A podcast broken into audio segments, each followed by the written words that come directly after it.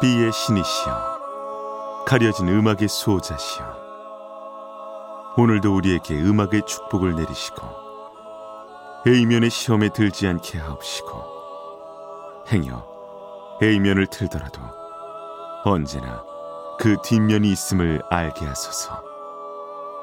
그리하여 다만 한 곡이라도 건져갈 수 있기를. 비맨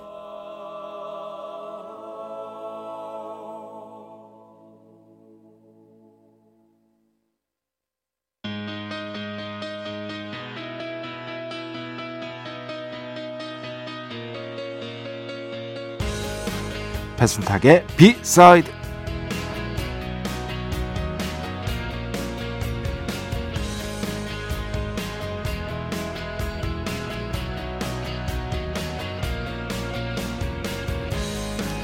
글을 읽을 때 조심해야 할 부분이 하나 있습니다. 그건 바로 거의 대부분의 글이 다소 미화되어 있다는 겁니다.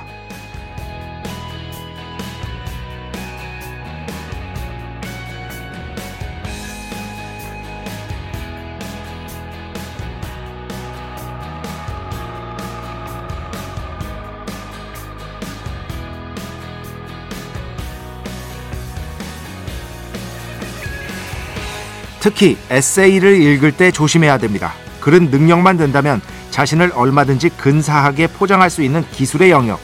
그 글이 그 사람과 비슷할 거라고 착각해서는 안 됩니다. 사실 이건 다른 예술도 마찬가지죠. 인간은 영별로인데 예술만큼은 끝내주게 했던 예술가들 이미 차고도 넘치니까요. 결국 최선은 딱 하나입니다. 분리해서 사고하는 겁니다. 가끔씩 예술가와 그의 예술을 어떻게 바라봐야 하냐는 질문을 받는데요. 그들이 비슷할 때도 있지만 몇 광년은 떨어져 있을 때도 분명히 존재하죠. 따라서 쉽지는 않지만 분리해서 사고하는 게 제가 아는 최선입니다. 내가 만든 의식의 스푼으로 오직 예술만 딱 건져서 감상하는 겁니다. 2024년 2월 25일 일요일 배순탁의 B side 시작합니다.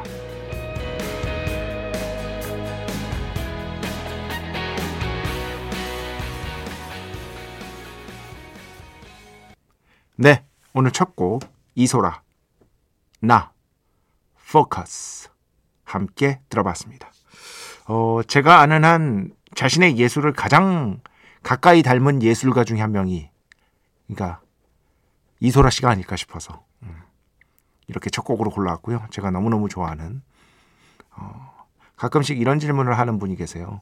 이소라 씨는 자기 곡도 안 쓰잖아요. 라고 했는데 작사합니다. 작사를 뭐 그렇게 쉬운 영역이라고 생각하지 마세요. 작곡만 작곡이 뭐 작사에 비해서 더 뛰어나다 그런 근거는 어디에도 없습니다. 네. 그 근거는 어디에도 없고요. 그럼 엘튼 존하고 버니 토핀, 버니 토핀이 무슨 조수도 아니잖아요. 엘튼 존하고 동등한 입장인 겁니다. 그리고 제일 중요한 거, 싱어송라이터가 무조건적으로 더 우위에 있다라는 건 아주 잘못된 생각입니다.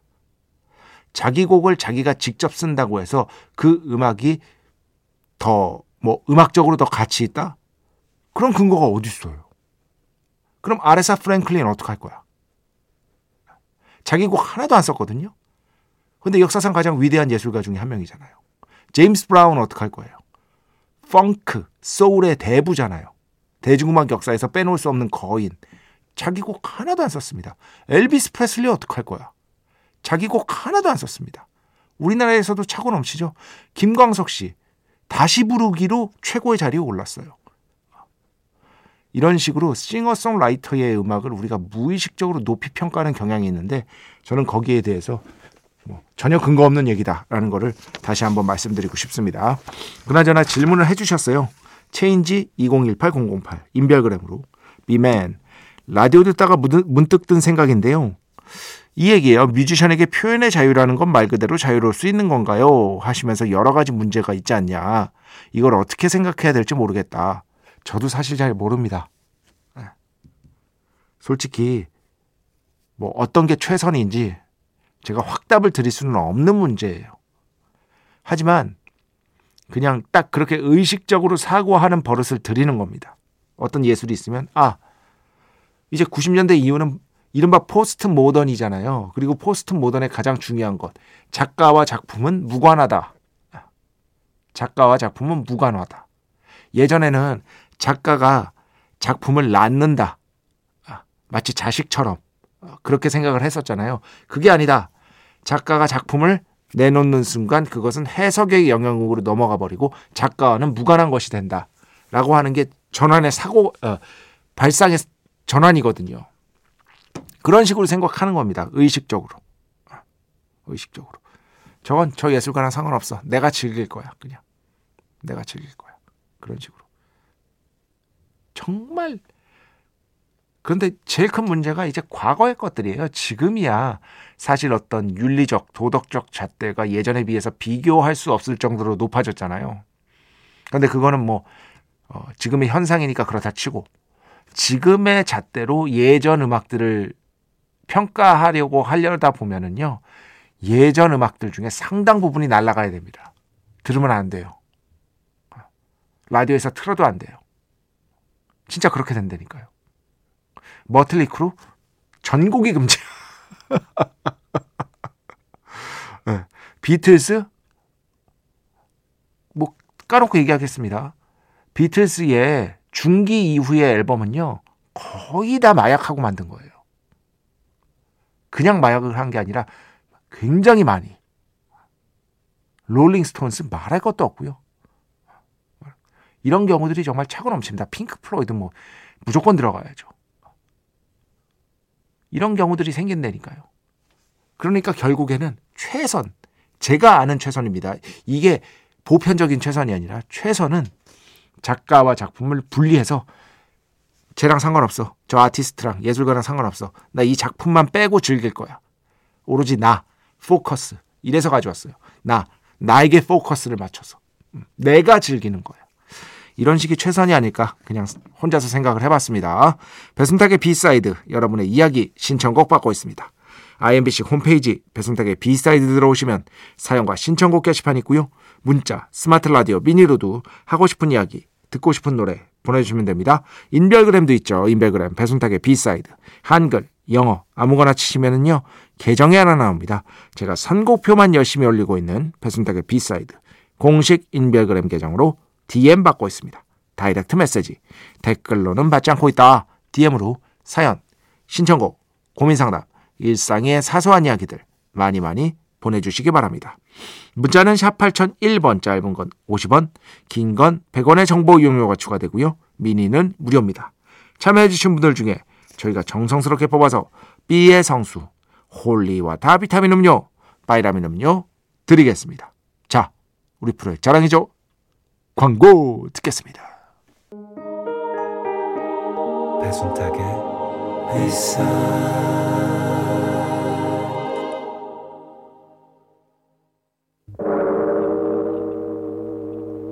이 소리는 비의 신께서 강림하시는 소리입니다.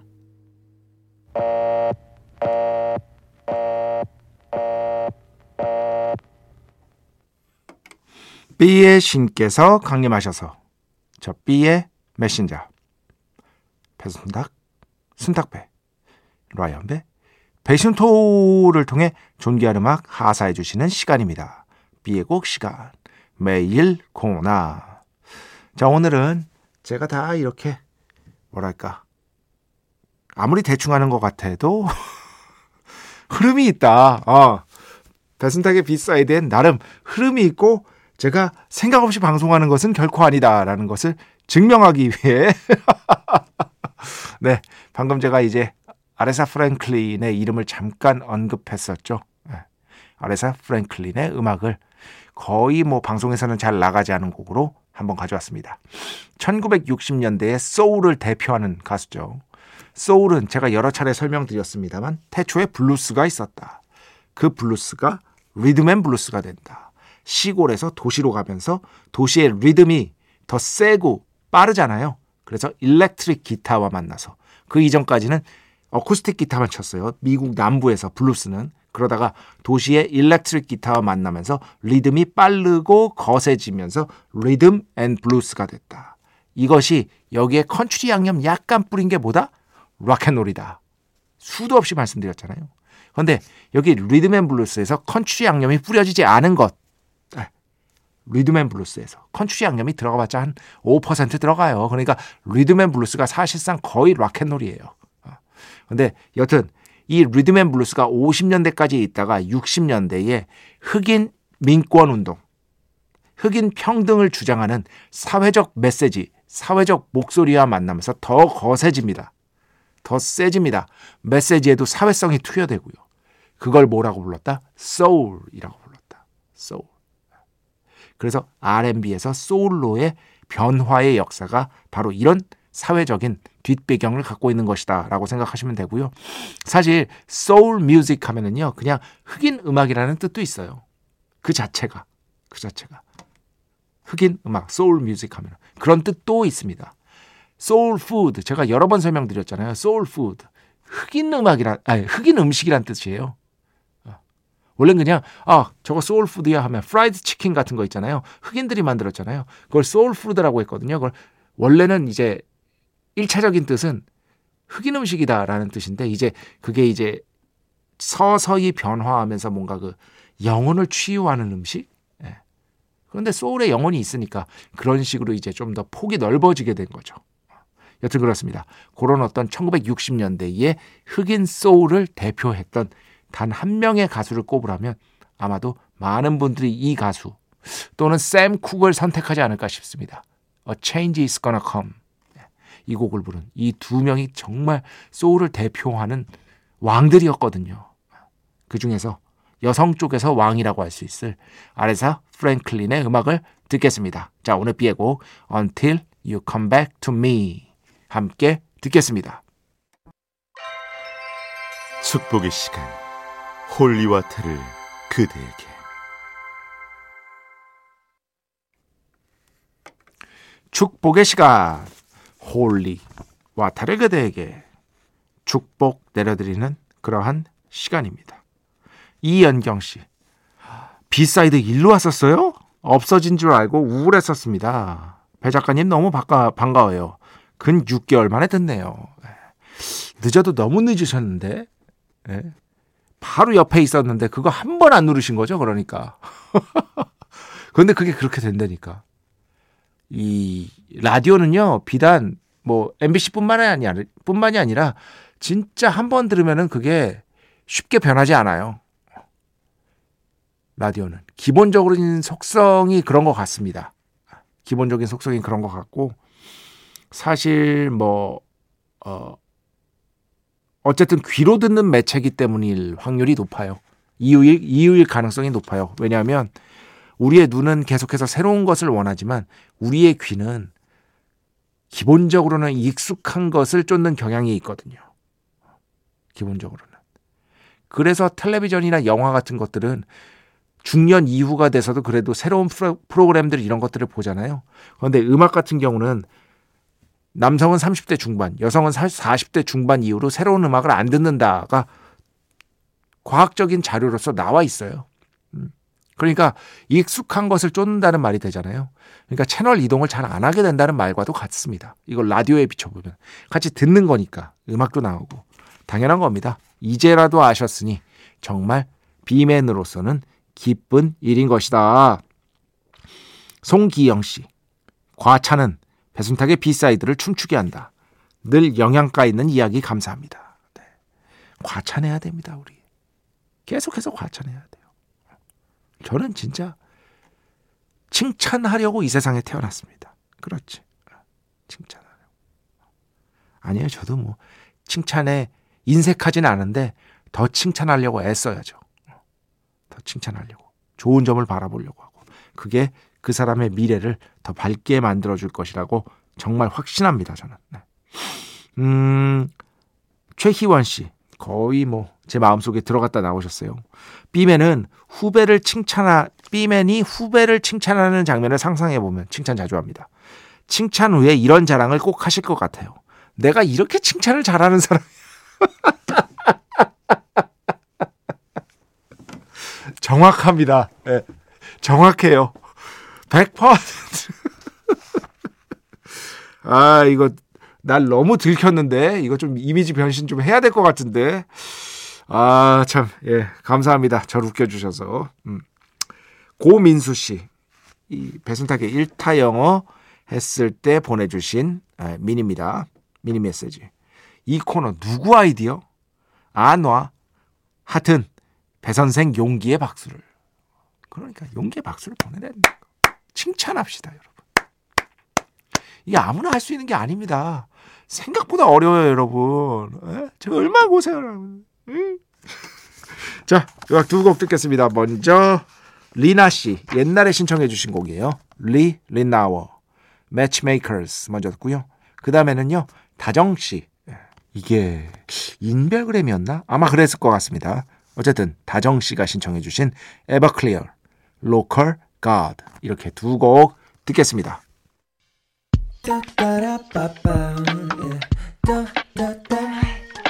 배순탁의 B-side.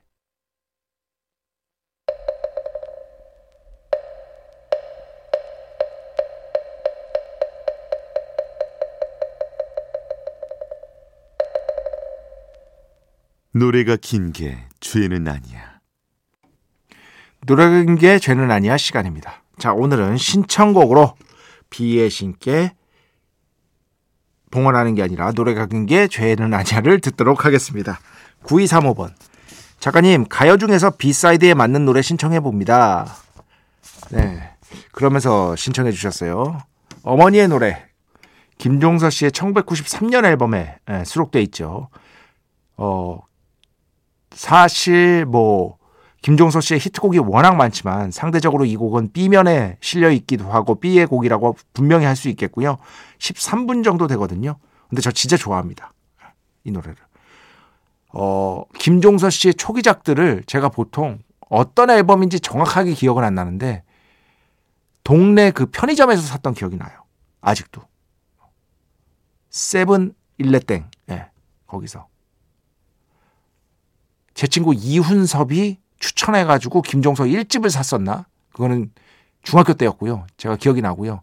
그리고 그 뒤에는 아마 저 그 동네에 있는 이제 레코드 가게에서 사, 샀던 게 기억이 나는데 정말 김종서 씨 인기가 그때 대단했었습니다. 그래가지고 막 훈섭이가 야 종서영은 믿어도 돼. 이 중에서 살 것은 종서영이야. 막 이래가지고 김종서 씨 앨범 사고 했던 저도 정말 좋아했던 기억이 납니다. 예전에는 그 편의점에서 그 카세트 테이프를 팔았었어요. 어, 팔았었습니다. 그것도 꽤 많이 있었습니다. 그래가지고 뭐 음반샵이 막 여기저기 있었던 때가 아니니까 편의점에서도 음반을 꽤 많이 사고 그랬었습니다.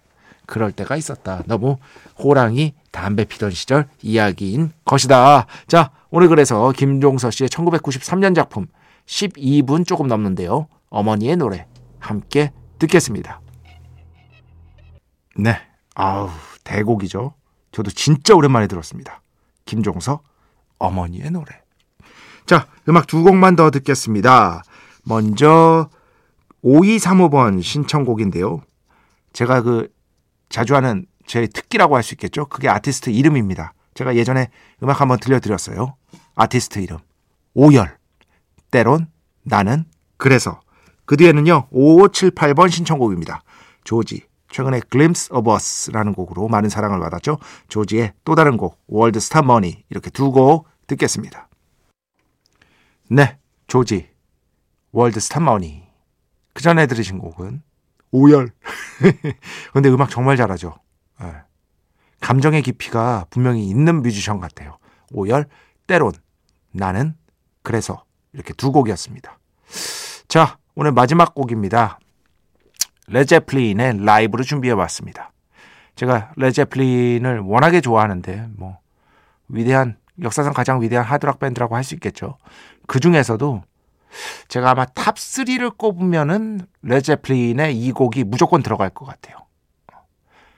특히 저는 레드 제플린은 라이브에서 막강한 위력을 과시한 어, 자랑했던 밴드라고 생각하기 때문에 웬만하면은 이제 아, 스튜디오 버전을 너무 많이 듣기도 했고 예.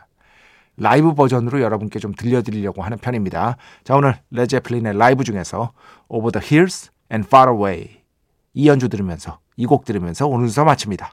오늘도 내일도 비의 축복이 당신과 함께하기를. 뱀맨